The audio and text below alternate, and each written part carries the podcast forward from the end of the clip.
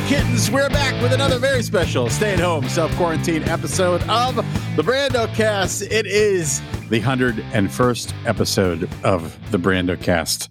And my guest today, holy fucking shit. If you want to have your mind blown, you go to imdb.com and you type in the words Reed Diamond.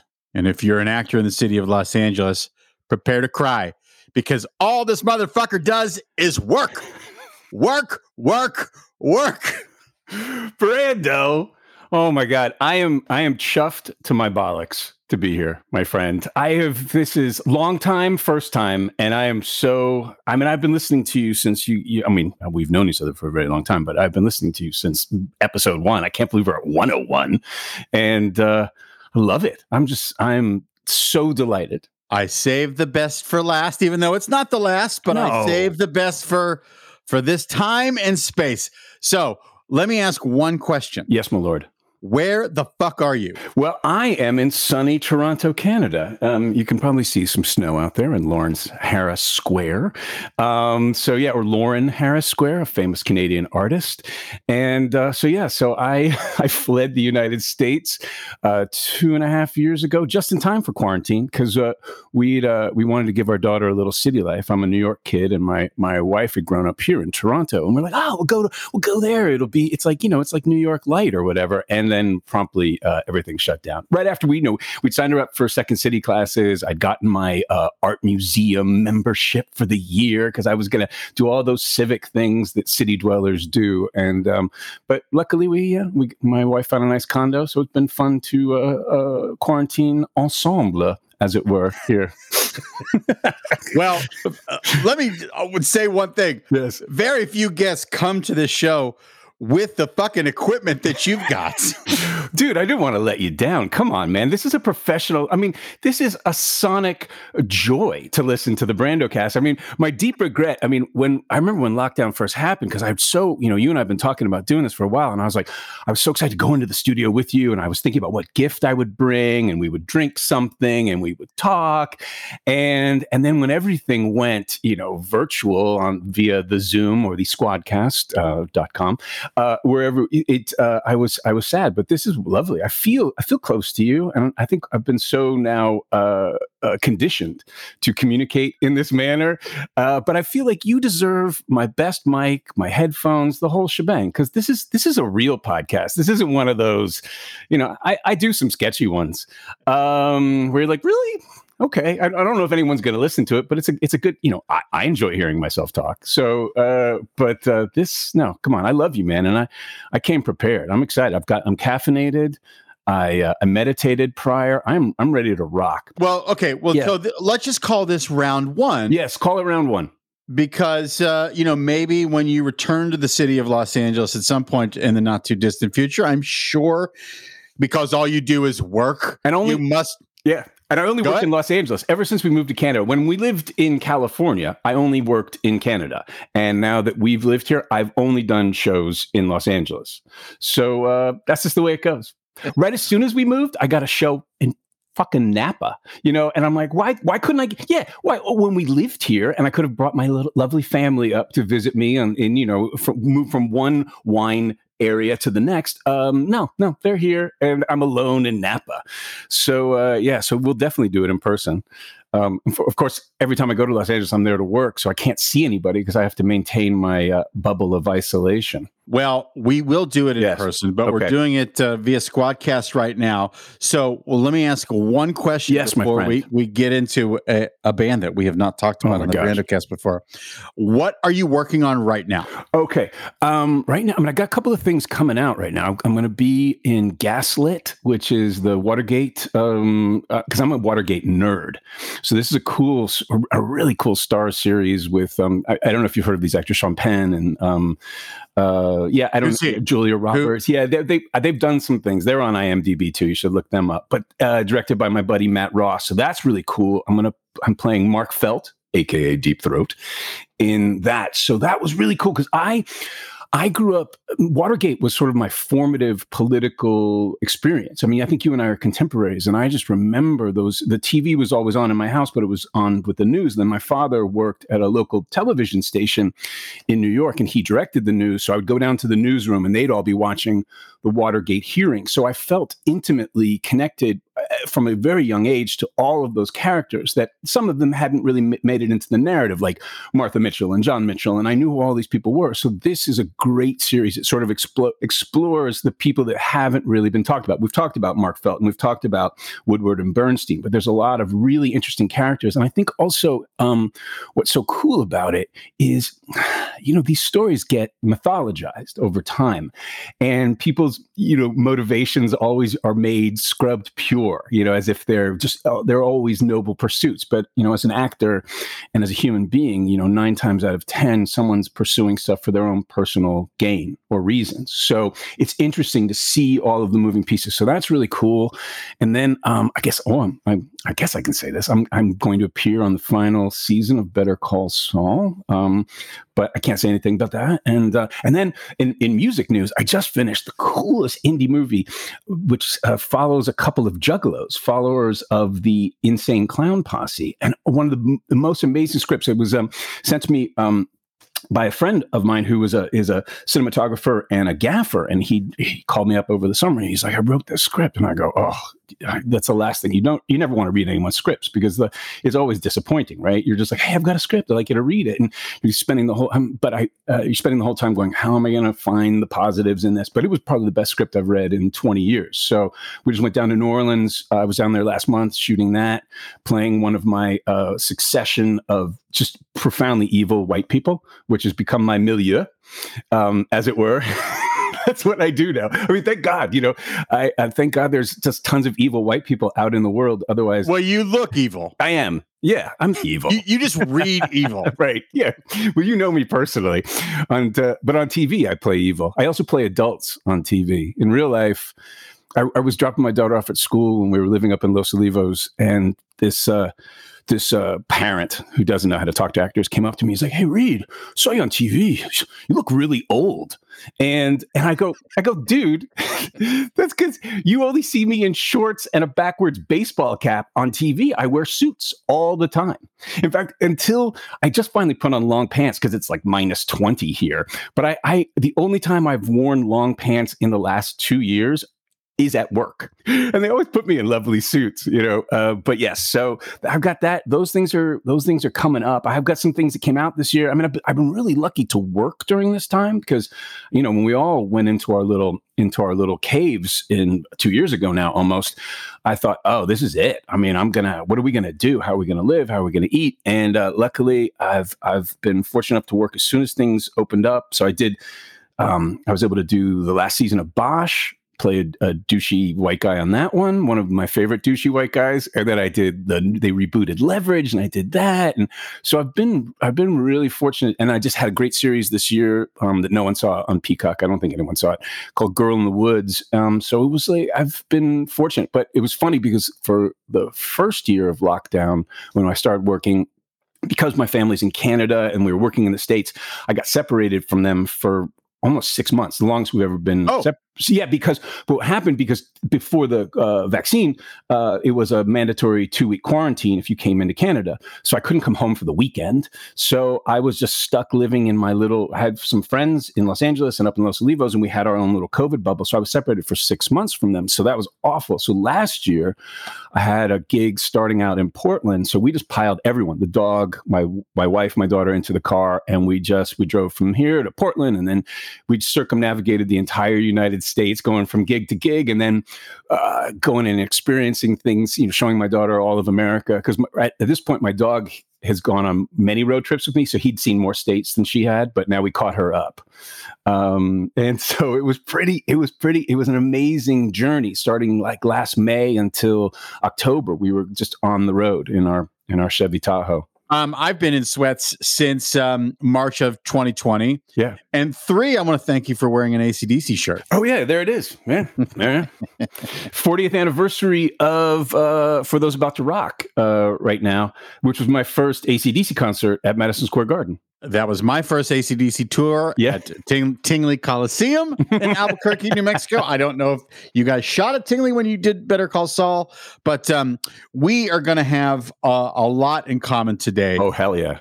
uh, which will be my way to segue Awesome. into Here we go. our topic. All right. Um, when I asked Mr. Diamond what he would like to talk about, he picked a band that we have not covered on the Brando cast, even though it's one of the most important bands of all time.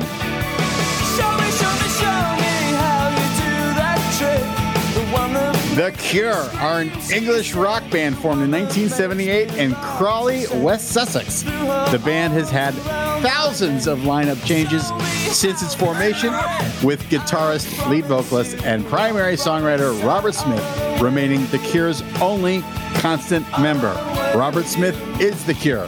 The band's debut album was Three Imaginary Boys in 1979, and this album, along with several early singles, placed the band in the early post punk and new wave movements in the UK. Over time, the band's increasingly dark and tormented style, along with Smith's signature stage looks, had a strong influence on the emerging genre of gothic rock. Uh, now, Reed, for the sake of discussion today, I have sort of called bits and pieces of Cure information from Wikipedia Awesome. and added my own stuff to it.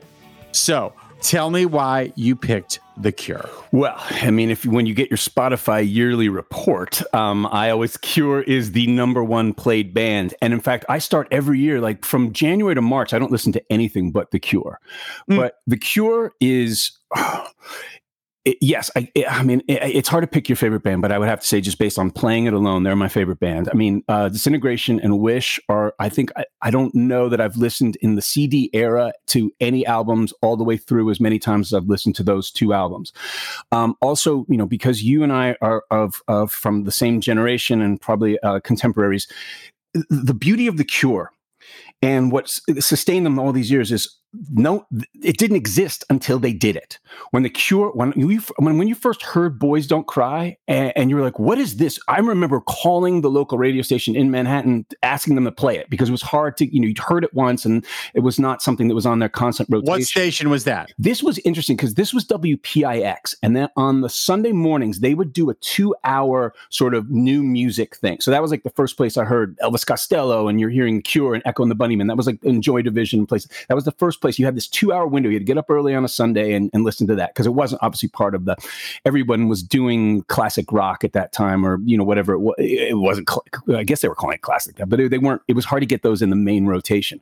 But what I love about the Cure and I th- they're just I think they're a perfect band and they've constantly evolved and morphed but always been innovative and always just made incredible music and I love their aesthetic so their aesthetic musically is is is magical you know I mean what I as a as a person who wishes he was a musician what I love about uh, Robert Smith's um, construction of those songs is it's all simple parts beautifully woven together in fact, I I, I was reading because I'm a total nerd about all of this stuff. The way they when they were producing 17 seconds, which is one of my you know one of the you know, again their, their sound changes sort of each album and, and evolves in their songwriting.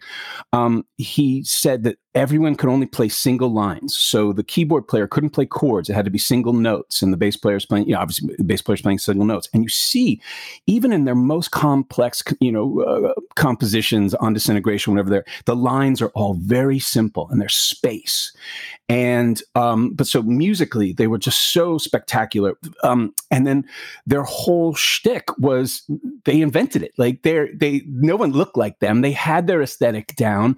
They knew who they were, and then the lyrics um, are so. Um, well, I used to joke with my wife. I go, no one wants a happy Robert Smith because if you have a happy Robert Smith, what are you going to write about? But they're so beautifully, uh, you know, in, in that era before you knew anything about artists, where you're trying to just sort of read the tea leaves and check the rune stones as you're listening to a, a song. He's revealing so much about his experiences and and his failures as a as a spouse or a lover or whatever. And then, uh, I mean, uh, you know, like I love opening, you know, where he's just coming to some party and he's getting drunk. You know, the beginning, the first song on Wish.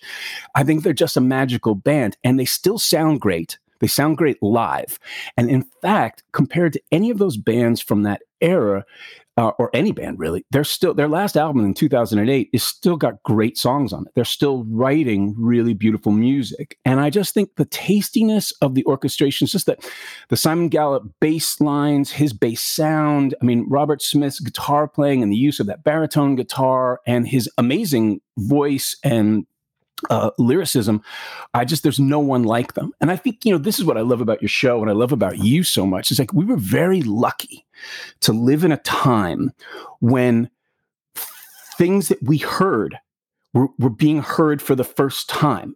It didn't exist until the Beatles did it, or to the Rolling Stones, or the Who did it, or now you know the beauty of this post punk because post punk is probably I'm, I was a I was a big punk fan, like a you know 70s punk fan, New York and London punk, British punk, and then this post punk was magical because what happened was suddenly working class people could afford synthesizers. They suddenly made these, you know, because before it was just you know Rick Wakeman, you know, you had to be a billionaire to have all of that gear, but suddenly they made compact and affordable, you know, Japanese uh, synthesizers, which are still my favorite synth sounds, you know, the Roland ones and and the Yamahas and, and all of those, the Casios even.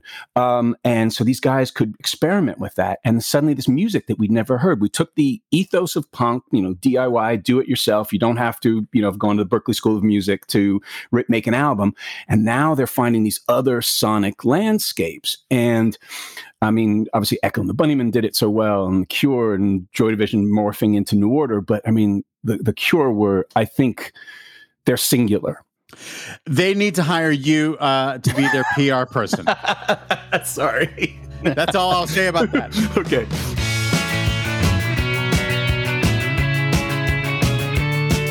The Cure released their debut album, Three Imaginary Boys, in May of 1979. The band, particularly Robert Smith, were unhappy with the album. The band's second single, Boys Don't Cry, was released in June of 79. The Cure then embarked as the support band for Siouxsie and the Banshees, join hands tour of England, North Ireland, Scotland, and Wales. That tour saw Robert Smith pull double duty each night with The Cure and with the Banshees as their guitarist.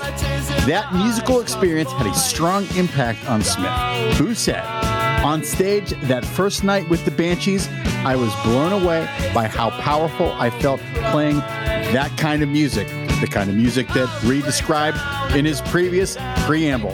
It was so different than what we were doing with The Cure. Before that, I wanted us to sound like the Buzzcocks or Elvis Costello, the Punk Beatles. Being a Banshee really changed my attitude to what I was doing. Um, and I just want to say, quick tangent side note for people listening to this. There's so many great old school videos of Robert Smith playing with Siouxsie on YouTube. So if you want to get into that, uh, just type Siouxsie into the void or Love in a Void, and you'll see that young Robert Smith playing guitar with her. Um, okay, let's talk about young Reed Diamond. Okay. You mentioned New York. Yes, sir. You mentioned your dad. To give me your late 70s, early 80s coming of age New York Manhattan story. Yeah, I mean, I I grew up in New York City in the 70s and the early 80s, and it is it's interesting now because there's so much sort of. Um, I was we were just watching uh, Summer of Soul last night, and um, and then you were and there was the there was the Summer of Sam, you know, the Sam, uh, you know. Um, uh, 44 caliber killer, uh, Son of Sam uh, documentaries. You know, that was that was my New York. My father literally worked at Times Square. He worked for WOR, which was Channel 9, and their offices were literally right there at 42nd Street at, at on at Times Square. I mean, and it was, you know, it was just kung fu and X-rated movies and and that craziness. And it, it's such a. I, I feel it's I have I feel very fortunate that I got to grow up in Manhattan in that time because it was it, there was all this creative energy, obviously with the music scene and theater and uh, the films that were shot there. But it was also it was terrifying. I mean, I, I've lost track of how many times I've been mugged in my in my youth um, because it, it, was incredibly with all of that grit it was profoundly dangerous and uh, especially for somebody who who uh, the blondest blue-eyed uh, new york city in fact I always think about this. Uh, I was so at my public school. I was so foreign that the way that many of the people would refer to me, the only touchstones they had would either be to call me Amy Carter who was Jimmy Carter's daughter, because because I was freckly and blue eyed and blonde. They would either call me Amy Carter or they call me Richie Cunningham. And I just remember like all like the Puerto Rican girls from the neighborhood, like, "Hey, Richie Cunningham," and I'm Oh my God. but uh, but uh, you know, so those were the because no one had ever seen. no, I was the whitest person in my neighborhood for some reason. You're an alien. I was an alien. I was Where, where did you, where, where was your neighborhood? Where I was was- you guys, where were you living? Well, the Upper West Side before it was fashionable. Um, so, but it was cool because I was listening, watching uh, Summer of Soul last night because I, I grew up in this uh, Puerto Rican and D- Dominican and African American neighborhood. So all that music was there all the time. I'm listening to salsa all the time and hearing it, and and then. Uh, but so this, but the '70s uh, in New York were it was it was a great time because there was amazing theater on Broadway. But uh, I was talking about my father. So my father worked at Channel Nine and he directed the news, but he also directed the Joe Franklin show. What? Are you familiar with the Joe Franklin oh, show? Oh, oh yeah. Of course, you know, he was parodied by Billy Crystal on SNL, but Joe Franklin was this amazing, sort of iconic. Um, I mean, sort of invented that talk show format where he. But what was great about Joe is you could literally have Barbra Streisand in one chair, and then like Vinny, who who played you know the bongos in in Piscataway, New Jersey, and he would treat them all like Vinny, you are a wonderful talent. We're so lucky to have you here. You know, Barbara, what do you want to ask Vinny? You know, like it was all like everyone was. Uh, and I was in preparation for this. I was thinking I almost got kicked out of um, high school be, to attend the Joe Franklin show because they had as a guest in this probably what is this eighty one or eighty two? They had the J. Geils band on, and the J. Geils band would own the only talk show they were promoting the album Freeze Frame, Freeze Frame, and the only show that they would go on to promote it was the Joe Franklin show. So I had I had been kicked out of English class. So this is ninth grade, and I've been kicked out of English class for disrupting something. So I'm standing outside the door, and I was I knew I had to ask to leave early, and I'm standing there, and I'm I'm not gonna you know I'm not gonna be able to ask the teacher's permission. So I just split. I just left school because I didn't want to miss the taping of the J. Geils band Pro on- move. on the pro move on Pro move. I mean, I survived. I, you know, I had this. My father had to talk me back into the school, but um, but I get down to the studio and I watched them on the Joe Franklin show, and then got to go see their concert at Madison Square Garden, and that's part of you know talk about growing up in New York City. Like all of my first concerts were Madison Square Garden, and I think we Wow. share.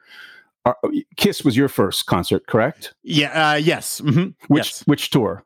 Love Gun Tour? Oh, cool. Yeah. Yeah. So mine was Dynasty tour. it was still great. It was great at Madison Square Garden. But I remember seeing the J. Geils band, who, you know, I'd only really knew about them because the of Love Stinks. Do you remember Love Stinks? Of course. That was a huge video, too. It was a huge video before there were videos. So I used to see the this is this all ties into New York. So I used to see the the Love Stinks video used to play before the Rocky Horror Picture Show at the 8th Street Playhouse. So the 8th Street Playhouse was where when they when they when they invented the floor show, they moved uh, down the street into the 8th Street Playhouse. So in 1979, seventh grade, I started going on to the midnight show of Rocky Horror Picture Show in New York City, which was just it was just so magical. And so you'd have all those people, all the original people, they'd all be dressed up doing the whole thing. And then before, because there was no MTV yet, you know, you had to watch, you know, uh, Kenny Everett's video show or whatever you'd watch to try to watch. Remember that? You'd have to try to watch to grab some videos. And so they would play Love Stinks. And it just seemed so cool. Just that boom, bap, boom, bap. Bum, bum. So I was really into. They'd also play. They'd also play the full video of Paradise by the Dashboard Light. I guess because because Meatloaf and then the movie. But um, but then I saw J. Geils, so I got to go see J. Geils be on the uh, Joe Franklin show, and then we went to Madison Square Garden. George Thorogood opened up for him; he was amazing, and then they played. They played one of the most amazing shows, and I wasn't necessarily a, a deep. I wasn't at all a deep fan of of J. Geils band, but it really set for me like the aesthetic of what I want in a show. They literally played. They played until he passed out and they played for like three and a half hours. And it was you know still there was those early days so people are throwing joints up on the stage. He's smoking them.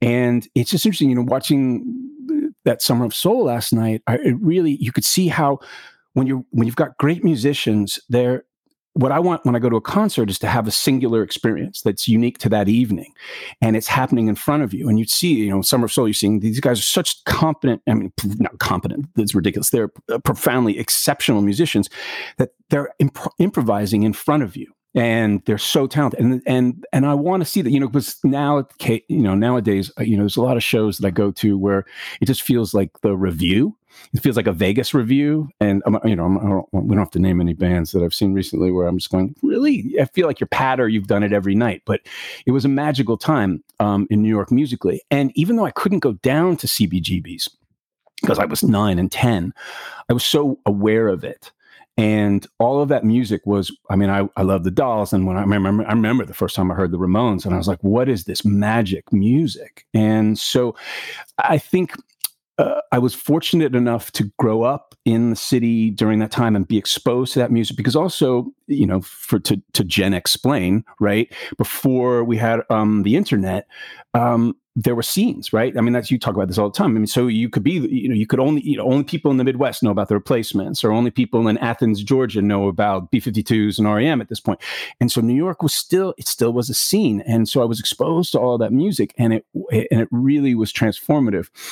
And uh, I also, I'll just tell one funny New York story. So uh, we had my, I had my prom in 1985, I guess, when I graduated high school.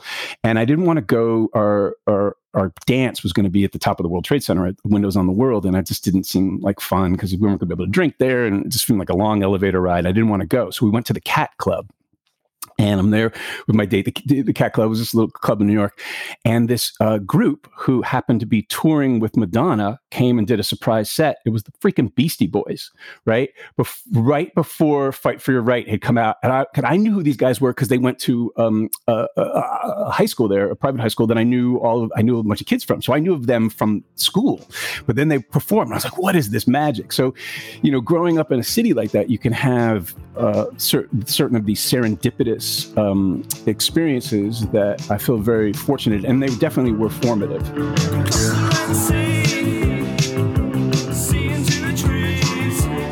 Smith exerted a greater influence on The Cure's second album, 17 Seconds, which he co produced with Mike Hedges.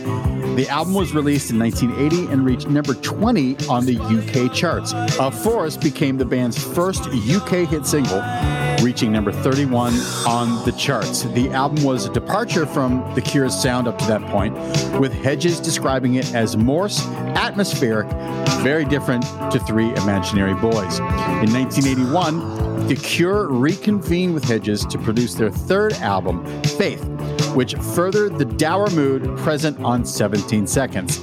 The album peaked at number 14 on the UK charts. In late 1981, The Cure released the non album single, Charlotte Sometimes.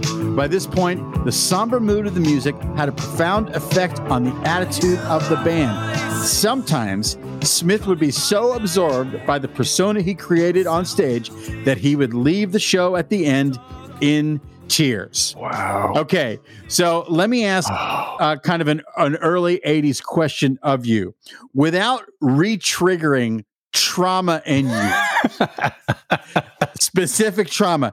Can you tell a story that would make a current day uh, parent panic about their child's safety because I, I, was terrified of New York coming from Pittsburgh and Albuquerque, New Mexico. I mean, the first time I went to Manhattan, I went with my parents in like the early 70s. I think the first time I went there by myself was the summer of 1985. And Times Square just seemed terrifying because, as you said earlier, Son of Sam, the, the power outage, the blackouts. Blackout. Yep. yep. Uh, you know the the murders that happened to to prostitutes in Times Square, like the na- the national stories, uh, French Connection. It just seems so fucking dangerous. So, could you give a more comical yes. tale of danger rather than something that might uh, freak you out in retrospect? Absolutely, no, no. They're, they're all they're all I, they're all humorous now. I mean, the, the the joke, the worst thing was I was the worst guy to mug because I had nothing. We were not affluent. We had no money. So I remember, I got, I mean, I got mugged so many times, but there were a couple. I remember once a guy approached me, a much big, you know, very large man, and he he he had a he had sharpened the end of an umbrella, the metal end of the umbrella, to a point, and he sticks it into your chest. He sticks it into my chest, and I'm you know eight because I was thing too. Like my parents, I, I, oh, can I backtrack for one second? Because You sure can. so we move into our apartment, and across the street is this public school called PS 75, made famous because Gene Simmons was a substitute teacher there. So we go over, we move because my parents didn't give a shit about um, uh, how I was going to fit in. We moved, we all constantly moved in March. So we'd gone down to Oceans, we'd gone down to New Jersey for a year. We moved back to Manhattan in March. And so we go to PS 75 and they're like, no, he can't come here. So I had to go to PS 84, which is much farther away. So it was like a seven block walk through some you know pretty rough streets. But anyway so um my he, he points the uh, he puts the uh, the sharpened umbrella point to my chest and he says you know the what what one does say in that situation is give me your money. And i pull out a nickel. That's all i had. I was like a nickel. And i'm eight. I'm eight on my own. And he goes a nickel? Ugh, and he's he's frustrated. He just stomps off. But uh, my but the last time I got mugged was ninth grade, and we were on the east side, and we were going to a dance at an all girls school because I'd I'd gone to public school through sixth grade, and then the junior high school in my in my area was literally just the place where all the people who'd been mugging me were attending. So I was like, I kind of like I'm gonna go. There's a private school that I passed every day, and I was like, I'd like to go there. My parents were like, you're never going to get in there, and I'm like, I did, and then that's where I met uh, a f- probably friend of the show, a friend of yours, Carlos Jacott. We met in seventh grade. We both uh, Was that Dalton? no, it was Trinity. Trinity. Okay. Trinity. Right. So Oh. so I started at Trinity. So now ninth grade of Trinity, uh, we're going to a dance at an all girls school on the east side, and it's me, Carlos. Uh, my buddy Jack Wagonseller from Ocean City, New Jersey, where I used to go spend the summers. Jack Wagonseller, who went to the Kiss concert with me, and we also spent one whole summer just doing the uh, Kiss double platinum album on tennis rackets and trading off the songs. So it's it's Carlos, Jack Wagonseller, and another kid from my class named Elliot. And we'd been drinking, we might have been drinking some beers. It's 1981 in New York City, and we have to go to the bathroom. So we jump over the wall, the big stone wall on the Fifth Avenue side of Central Park. As soon as we jump over the wall, a guy jumps over the wall and points a gun to my head.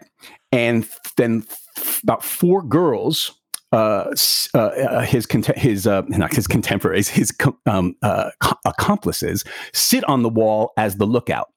So he puts the gun to my head, and I'm like, "Oh, we're being robbed right now." Now, I, as I mentioned earlier, was not affluent and didn't have much money. All I had was my twenty dollars. That was my twenty dollars for the entire weekend. So immediately, I grabbed the twenty dollars out of my pocket, palmed it in my hand when I put my hands up against the wall. So I'm holding it there like a like a, like a magician with my thumb. And now at the time too, uh, because I uh, I'd suddenly I'm 14 and testosterone's coursing through my veins. I had fancied myself. I was thinking, you know, I don't know if I'm going to become an actor or maybe I'm going to become a mercenary, a soldier of fortune. So at the time, I thought maybe I'll become a soldier of fortune. So I was obsessed with James Bond and I was obsessed with soldiers of fortune. So I was like, I'm looking at this guy and I'm like, if he doesn't, ha- if he didn't have that gun, I could take him. I could take him if he didn't have that gun.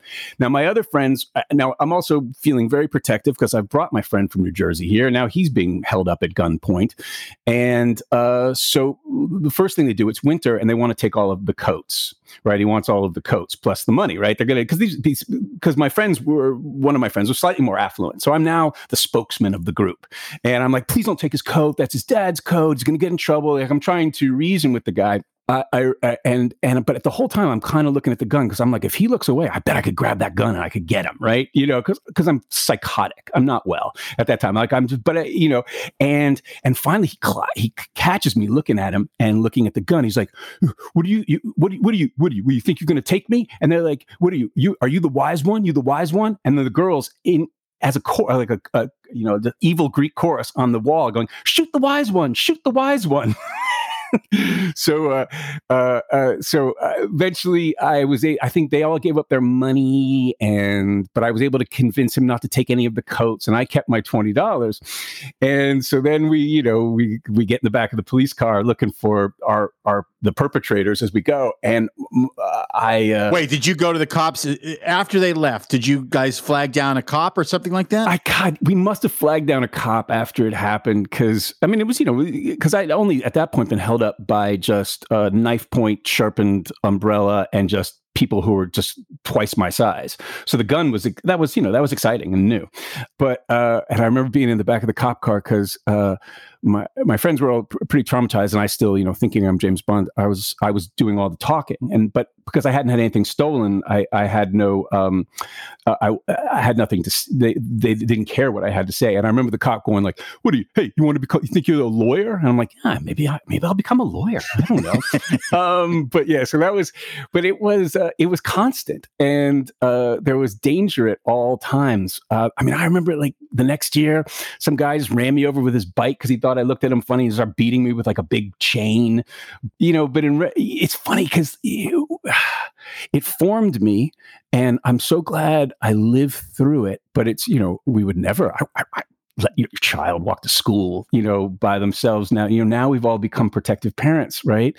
And I wonder, there's a fine line. I mean, that was part of the reason we came to the cities to give her a little city experience. And obviously, the world's changed. I mean, New York City is hilarious. When I go back there now, I'm like, I, I don't even recognize it because it's. I mean, certainly, you know, everything changed in the '90s and, and the 2000s, and it just got safe everywhere, which was. Um, I, I, I don't even when I go to New York now, because I mean, I moved to California in 1992. Um, when I go to New York now, I, I don't even, I come as a tourist. I mean, my dad is still in the apartment that I grew up in. And I mean, obviously that neighborhood has changed because when I was still, my school was on the west side, but n- none of my friends lived on the west side. Everyone lived on the east side because it was a private school. And no one would come to my house. No one would come to the west side. And the west side didn't even start to get fashionable until the mid 80s. And so, and then now it's, you know, it's just families and safety and gorgeous. Let me take your hands, I'm shaking like milk. In 1982, The Cure recorded and released Pornography, an album that cemented The Cure's stature as purveyors of the emerging gothic rock genre, especially when the band adopted their signature look of big, towering hair and smeared lipstick on their faces. The tour for Pornography also saw a series of incidents that prompted Simon Gallup to leave the band at the time. Smith even rejoined Siouxsie and the Banshees as their lead guitarist in November of 1982. With Gallup's departure from The Cure and Smith's work with Siouxsie, rumors spread that The Cure had broken up because they were basically just a duo of Robert Smith and Lol Tolhurst.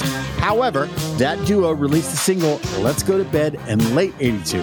While Smith wrote the single as a throwaway, stupid pop song, it became a minor hit in the UK, reaching number 44 on the singles charts.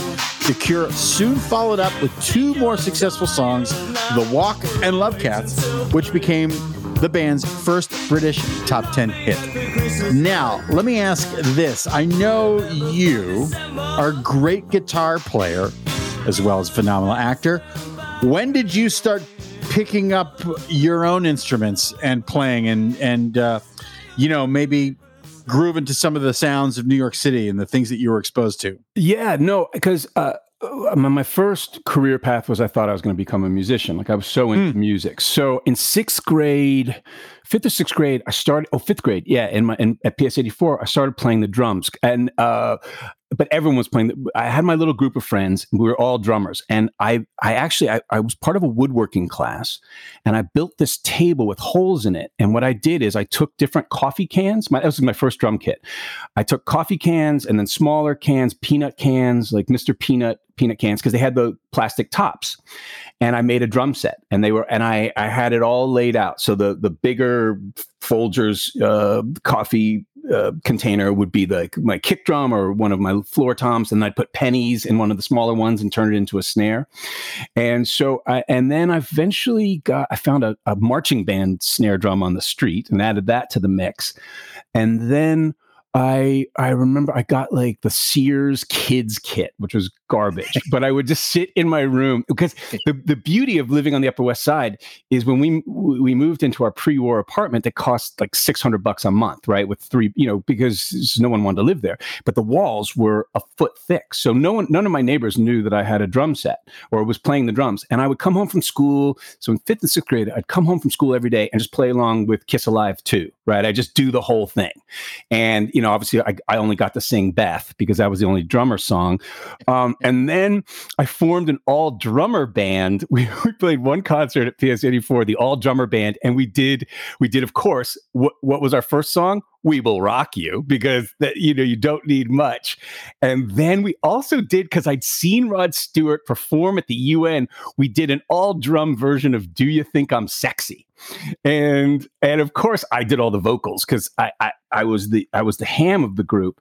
But then when in seventh grade, when I got to Trinity, I realized I don't want to be in the back, right? I don't drummers. I I don't have. I also didn't have that coordination, and I don't. I was a mediocre drum. I was mediocre drummer. I didn't have the Don Henley, uh, Phil Collins uh, gene. So I started to take guitar in seventh grade. And I think probably like you, I was, there was so much music going on that I was into all of it. So I was into Zeppelin and I was into the Stones and I was into early Iron Maiden, but I was also into all of the punk stuff uh, that was happening and, and the post punk stuff. So um, I took guitar and then in eighth grade, we played the school dance. And this yes. is, so, yes. so eighth grade, my band, so I formed the band with Ian Levy now, Ian Levy was really into the blues and I was really into rock. And so we called our band very imaginatively Black and Blue.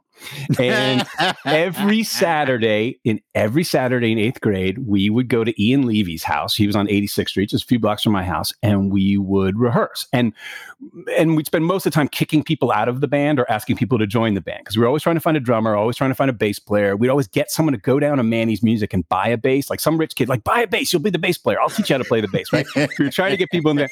And before we even had many songs down, we already had groupies. There were some girls from Sacred Heart, uh, a Catholic school, and they would sure they would come. And in fact, they even made us little black and blue T-shirts, which is they made us these. You know, because back in the you know the late seventies, early eighties, when this is, it was all about going to the T-shirt shop, and they made us these cool black and blue shirts, which I still I wish to God I still had. I remember he and I wore them to Madison Square Garden to go to the Ringling Brothers and Barnum and Bailey Circus, and I remember somebody we were trying to buy beer at like uh, twelve or thirteen from the concession at Madison Square Garden during the circus. They're like, "What's that?" Like, this is our band, Black and Blue.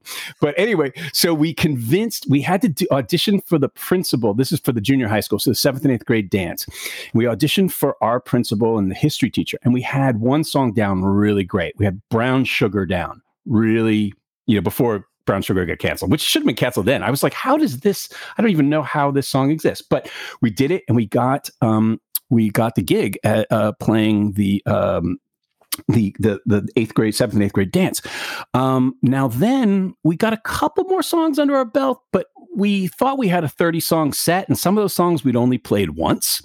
and I had purchased a $100 Hondo SG type guitar from Manny's Music, um, which literally would go out of tune after one chord, right? So, and there were no, this is, you know, this is 1980, so there are no tuners, there's nothing like that. I had a pitchfork that I would then, you know, would give me an A, and I put it to my ear and then try to tune the guitar.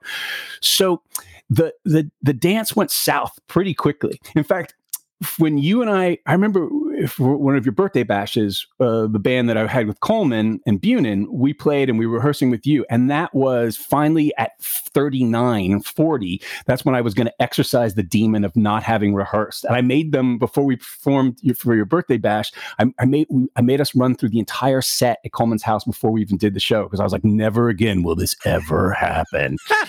but I've got some cool, but I've got some cool pictures of it because the drummer Bill Jarima, he, he I look cool. I, I was I because I was totally into the Ramones. So I had my like guitar slung really low, and I'm wearing my camo pants, and it looks. I, I had the look down. I just didn't quite have the chops yet, and um, and it was funny because the bass player um at one point the guitar player Ian Levy unplugged him because he wasn't playing his bass. He didn't know any of the songs but the first song that I learned uh, myself was Ramones, uh, and when they ended up playing that, you know, all those years later uh, at your birthday bash, and then in ninth grade, I had a we had a band that they would they would only let me be the singer. So Ian had formed another band. And I remember right. I remember when, that's a dick move. he formed another band, and it was like they were only going to because he was really into the blues, and we were and we were only going to do like Allman Brothers and stuff like that. And I remember right before we went, so they made me the singer, and I was wearing I was wearing like a Brian Jones cap the whole time. Not Brian Jones. Um, yeah.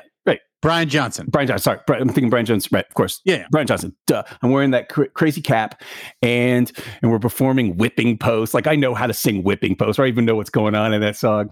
And I remember we came up with the name of that band right before we went on for the entire high school. Uh, this is ninth grade. It was a huge mistake. Uh, my my girlfriend at the time broke up with me after that performance, and uh, it, it took a little while to live it down. We we were like, "Hey man, let's call it. What, what should we call ourselves? We're the Tempest," because we were into like we were probably reading Shakespeare plays. We're, we're the Tempest, ladies and gentlemen, the Tempest.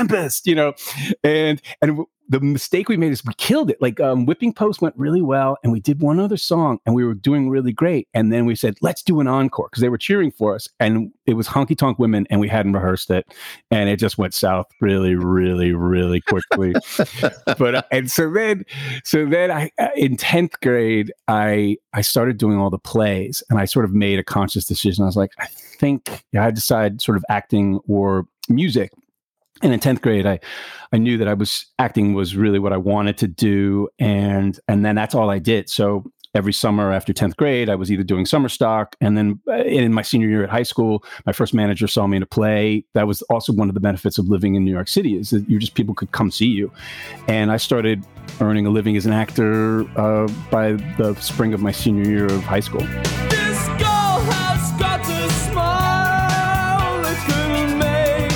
In 1984, The Cure released The Top, a generally psychedelic album on which Smith played most of the instruments except the drums and the saxophone. Hmm. The album was a top 10 hit in the UK, and it was The Cure's first studio album to break the Billboard 200 in the US. It reached number 180. The Cure then embarked on their worldwide top tour, but needed a new bassist after that run.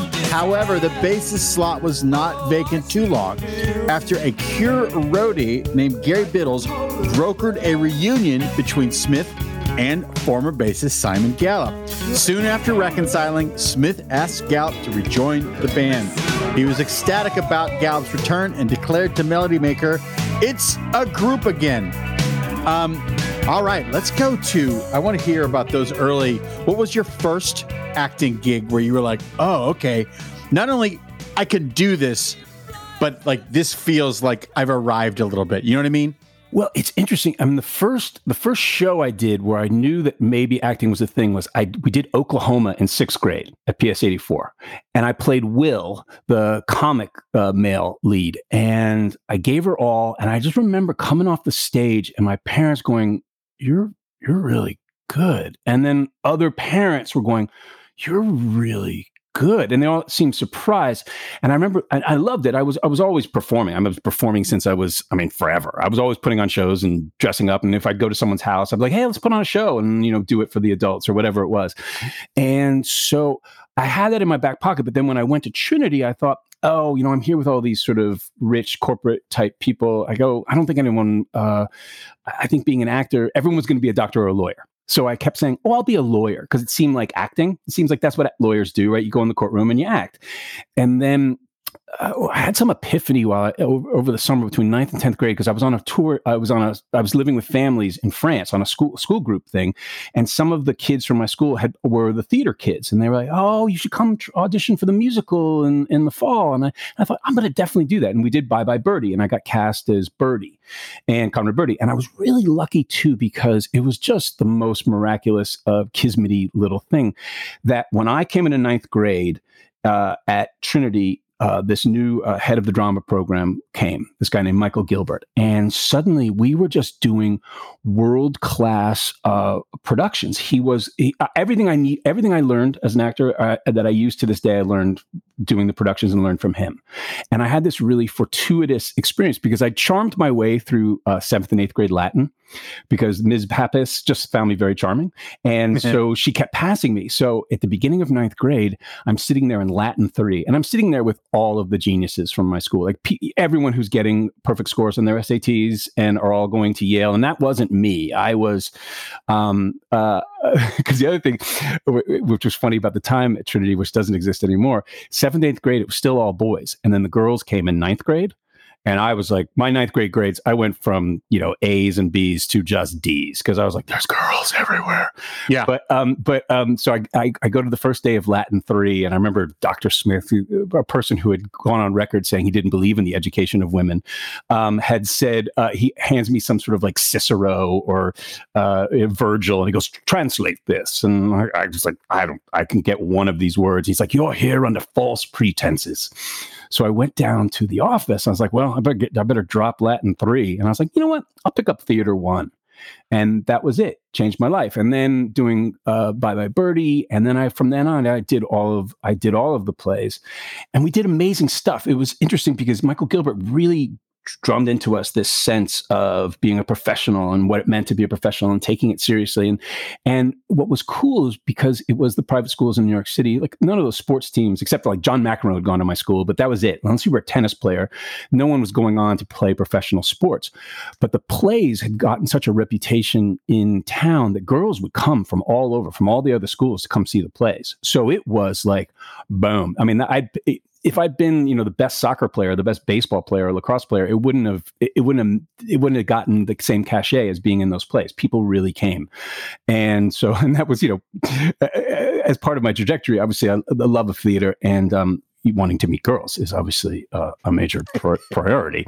Um, which is funny because I, I was thinking, you know, you, I'll, I'll, I'll finish the story, but you and I could have been at Northwestern together um, and should have been at Northwestern together. I applied early to Northwestern and the University of North Carolina at Chapel Hill and got in. Um, and then made the decision to go to Chapel Hill. But this was based on so I'd gone to this very, uh, you know, this competitive academic school, and now I knew I was going to be an actor. Um, uh, th- these managers had seen me do a Diary of Anne Frank in my senior year, and I meet with them in the morning, and they send me to my first commercial audition that afternoon. I book it. My first audition I ever go to, and that that commercial was uh, for Panasonic, and it premiered during Live Aid that summer. So that commercial paid for the first two years of college. And so I was like, I wanted to go to college, not really because I thought I needed it, because I knew I was going to be an actor, but I wanted to go because of the movie Animal House. So I'd seen Animal House and I go, I've lived, I've never cut a class in my life, except for the one time I left to go see J. Geils band. I've been this really studious guy. I know I'm going to be an actor, but I want to have this I want to have this. I know you joined a fraternity. I want to have this experience. I want to go. And so when we went, Carlos Jacott and I had applied early to Northwestern, and we went in October to stay at a fraternity house, and you get to spend like the weekend there and see if you like it. And I just remember it's like cold and rainy, and everyone's wearing sweaters. And then I go down to University of you know North Carolina at Chapel Hill, and everyone's just like it, it looks like the the per- picture perfect epitome of what a college looks like and everyone's gorgeous and i'm like i'm going here you know so that, but i think you know now because we all connected in the late 90s in in in los angeles but i I mean, all of my, you know, my whole group. My, when I found my tribe, it was with you know with you guys and all the IO people, and I, I, was like, oh God, what would my life be like if I'd met you then? If I got if we'd all met in 1985, 1986. Um, but well, it, it's it's weird because everyone meets eventually, right? You, you know, you mentioned Carlos Jacott for people listening to this podcast. I mean, one of the great comic actors of all time, one of the great improvisers of all time. Oh yeah, you know Carlos turns down Northwestern, but Carlos comes to Chicago right. in the early 90s and sets that town on fire yeah. with his improvisational skills. And he meets the people that I went to school with. Right. Do you know what I mean? And when I moved out to Los Angeles with my friends from school, you know, we meet Carlos because everyone's like, Carlos is the funniest right. guy in Chicago, blah, blah, blah. So it's all, the world is very small. Um, but that's, um, but you would have, yeah, it was bo- it was cold and boring, and everyone wore sweaters, and it was kind of lame.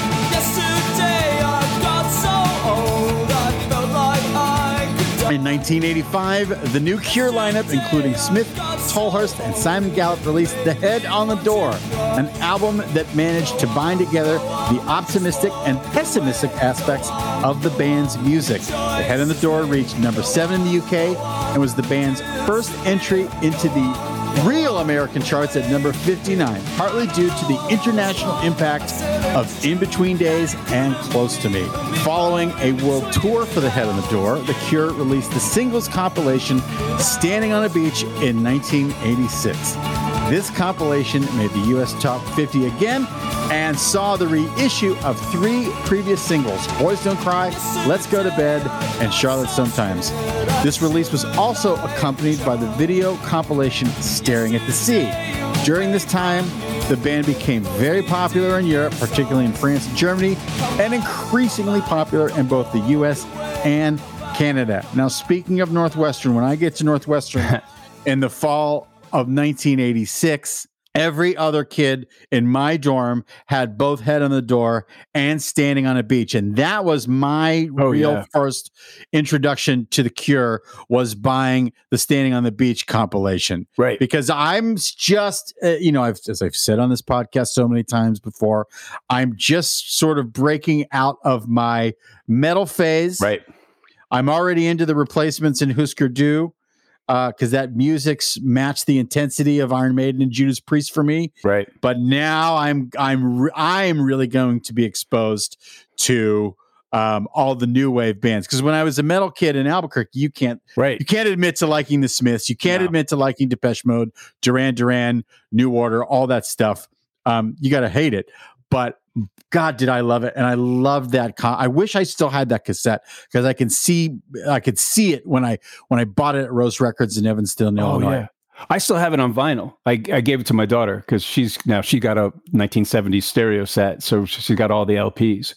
But yeah, that was that singles compilation was magical. Yeah. That and Joshua Tree for me really define like my Yeah. my I could I could and and the REM's document that was Oh, also yeah. fucking huge. Um, so tell me about your time in Chapel Hill. Well, so You you get to Chapel Hill full of piss and vinegar, wanting to do drama still. Oh yeah, no, hundred percent. Like, I mean, I knew, I knew I was, I was a drama major, and I'd heard that they'd had a really good program, but also they'd been voted in Lisa Birnbach's book on colleges as the like in the top three party schools. So that was also something I was looking for. Now, I didn't stay there long because uh, after about a year of partying and one one beautiful night on mushrooms at the end of my fir- freshman year, I was like, this isn't me. This isn't what I do. I mean, I really, I went crazy when I went there because Oh, the, uh, crazy in, in a good way, not in, in a bad way. So, coming from my very insular world in New York City, like all of the kids from my school and the schools that I we associated with, they were all going to the same colleges. So the other reason, the reason I was also thinking about Northwestern and thinking about UNC is like I didn't want to go to any of the Nor- New England colleges, or I didn't want to see anyone from New York City, and uh, so uh, North Carolina seemed like a whole nother world to me, and I, it was a new experience, and I wanted to join a fraternity and do all that stuff. So I even they, what they handed out some sort of questionnaire. I think maybe if you were going to rush or something like that, and they go, "What's your nickname?" And I never had a nickname, but like my girlfriend that summer was we jokingly called me Dex. So I said my nickname is Dex. Dex Diamond. So what I re I created this whole other character when I first went there. So like for the first six weeks, if you met me in the first six weeks of my freshman year, you knew me as Dex. where, where did Dex come from? It was like some. It was some uh, play on words with her name and uh, the girl at the time, and so it was just it was silly. But I was like, "That's my nickname," and I want to have because I'd always wanted to have a nickname. Dex And Diamond. Dex Diamond. So uh, if you met me in the That's first your glam metal name. that is my glam metal name. But uh, so I was Dex Diamond, and I, you know, I got, I was just drinking my face off and and and doing all the plays and and learning. But uh, I had this epiphany at the end of my freshman year. I was like, this isn't where I should be, and I'm not Dex Diamond. I'm Reed Diamond. So I came back for sophomore year. Luckily, I met a really good, fr- uh, one of my best best friends. But I go, I got to get out of here um, uh, because everyone's saying I'm really good, but I didn't feel really good because I was kind of I was kind of winging it. I, I remember I'd be in the back of a drama class, like learning the monologue while other people were performing theirs, and I'd go up there and be like, "Oh, that was great." I'm like, "It's not. It can't be. I need to get better." And I really had this sense. I go, "I want. I, this is what I, I love it. I want to do this for my entire life. I need classical training." I go, "I want to be able to do Chekhov, and I want to be able to do Lear when I'm 70." Those are my thoughts. And that weekend, just uh, everything you know is fortuitous and kismety. Um, the New York Times Sunday Magazine had an article about Juilliard and Yale. Mm. Mm. And um, Yale at the time was a grad school, and I'm leaving in the middle of, of my sophomore year. So I go, hey, I'll go to this Juilliard place. And at the time, my favorite actor was William Hurt because it's 85, 86, and he'd gone to Juilliard. So I called them up and I said, hey, can I can I apply to Juilliard? They go, oh, you know, the applications were due like two weeks ago. And I said, well, hey, there's this new thing called Federal Express. If I FedEx my application, it gets you tomorrow. Do you and we'll and they go, well, we'll see. And I got the audition. I didn't know there was a hard place to get into. So I wasn't nervous. I prepared my Shakespeare monologue. And for my contemporary, contrasting contemporary mono- monologue, I did Charlie Brown from You're Good Man, Charlie Brown, talking about the. I think you know I didn't know right because because at this time also It's not Hurlyburly. it wasn't Hurlyburly. I wasn't. I I because I just done the plays in school, and then I was an actor in the summer. So in the summers, I would go. You know, my first between junior year and senior year of high school, I did Williamstown Theater Festival. I was an apprentice Mm. there, Mhm. and then once I started, uh, got my manager after doing Diary of Anne Frank. I would do commercials every summer. So and they would pay for school. So I before um so uh uh so I didn't know that Juilliard was. I didn't know that it was hard to get into, and I'd been used to commercial auditions where like they called half the people back. So I was like, oh, everyone's going to get called back. It didn't work out that way, but I got in, and so then I moved back to New York City, and uh, luckily got a commercial right before school started that paid for the back when they used to run forever, paid for the first two years of Juilliard, and I began my classical training.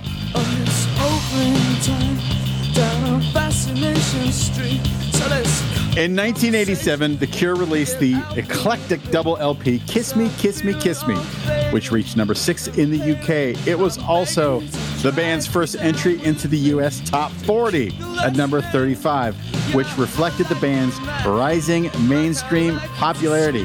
The album's third single, Just Like Heaven, quickly became the band's most successful single in America.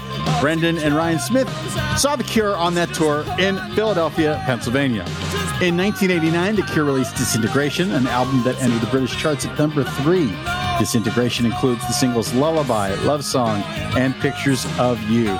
Disintegration also reached number 12 in the US. The first US single was Fascination Street, which reached number one on the American modern rock charts by 1992.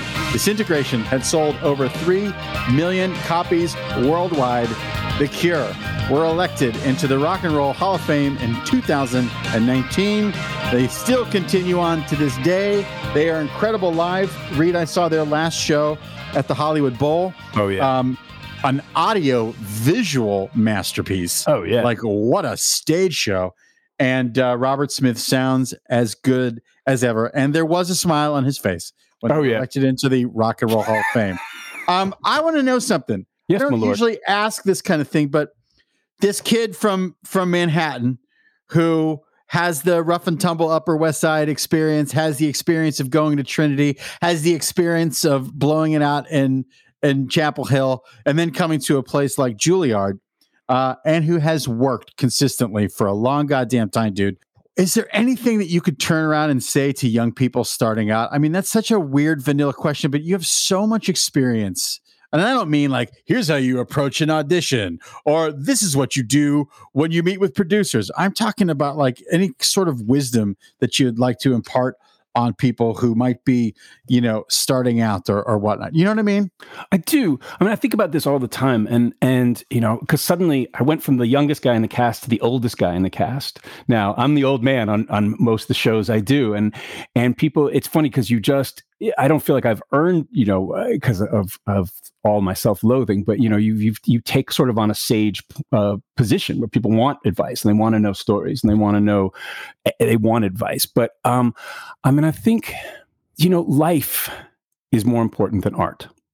And, you know, when we all met, I was in LA, I moved there in 1992, and I never felt at home there until I met my tribe. And my tribe was all of you people, all the IO people, all the Chicago people. And there was this apocryphal night. I, I think you must have been there, but I was invited by Betty and Mike, who were my entree, Mike Coleman, uh, to a, which is apropos of this time, to an Oscar party at Betsy and Adrian's house.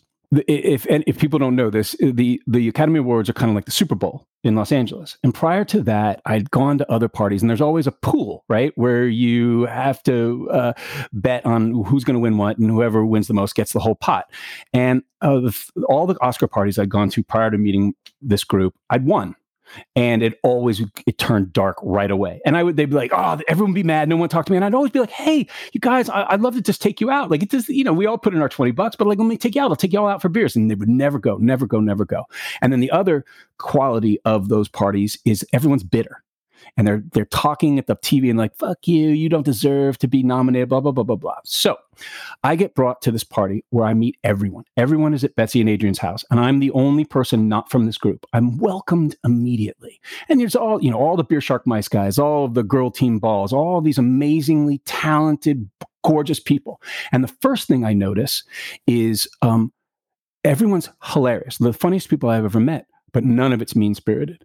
So they're watching the Oscars and everyone's like, good for him. And the jokes have nothing to do with like sour grapes. And I'm like, these people are amazing. And everyone welcomed me in. And then we do the, the, the, we do the, the pool, the Oscar pool. And my way of handicapping it was I was like, you know, in the past, I go, well, if, if you're going to play this, you got to play to win. And the only way to win is like try to figure out what's going to happen in the smaller categories that no one knows about. Like everyone can sort of handicap best actor or best picture, but like I need to know about foreign documentary or whatever it is. So I'd always come prepared and people get upset. Well, anyway, at this party, um, Adrian had done the same thing right? So we're neck and neck. And so now we're counting down, like we're far and ahead of everyone. We've got 19 right and we're neck and neck. And, and but instead, everyone's cheering everyone on. And I'm the outsider, and we're cheering everyone on. And finally at the end, I pull ahead and I win the Oscar pool at this party with a bunch of strangers who are all lovely. And I say, I'd love to take you all out. And everyone's like, let's go. And we all went to the cat and the fiddle. And that was it. And my life changed. And so you need to be around good people you need to find your tribe because life is so much more important and you you you need that and you need that experience and so yeah you, i can say all the things like travel read books but just remember you know you need to find your family and your real life is infinitely more important than your your art I, dude, I, I have been saying to people uh, a lot lately, find your tribe. Like your to tribe. me, that's always been that's always been the secret of uh, survival in Sure. Los Angeles. Yeah. There's a lot of fucking crazy people here. There's a lot of amazing people here. I was lucky because I already had a tribe. I had Yeah, a, I had a built-in tribe. I can't believe that Betsy didn't win the Oscar pool that night. Uh, because she usually did. Uh, I'm sure she was pissed at Adrian for winning that. Uh, I was there, but I'm sure I was so drunk and high that um, I was not very social. But um, yeah, no, find your tribe. That's such amazing advice because it really is. Um, it, it really is an amazing thing. Um, dude, oh my gosh I've kept you for an hour and nine minutes. i could go for another two this is I, i've just been looking forward to this beyond Well, I know you can. So let's just call this. This is just round one. okay We we will do round two in person oh at the fabulous Zappa Studios when you return to Southern California, i can't because I'm sure that that's that's got to be on the horizon somewhere. oh yeah it's coming it's coming soon Okay, good. All right Um, yeah, Dude. I, I'm I'm mad because Bosch. B- by the way, just quick tangent. Bosch Yeah. is one of the best LA shows I've ever seen right because the locations are fucking ridiculous. They go to real deal mom and pop hot dog places, Yeah. and burger stands, and it's just amazing. So uh, I just hope that you return soon and, and we'll do this in person because it's a whole totally different deal. But I'm so honored and grateful to you uh, for showing up today with the Thunder. you came prepared. Uh, your New York stories are mind blowing, and um, you you might need to put it all into a book someday. Love you, man. Thanks so much for having me. It's it's a pleasure to see your gorgeous face um, on on the uh, Squadcast. Well, dude, thank you, thank you, thank Yeah. you, thank you. And to the rest of you, thank you so much for liking, listening, subscribing. So many great guests coming down the pike, but come on! Dex Diamond was here today. Holy fucking shit. Yes! And of course, the Brandocast is produced by Mr. Richard Sheltinga. So until the next time, cats and kittens. When I see you, sky's a kite. As high as I might, I can't get that high. But how you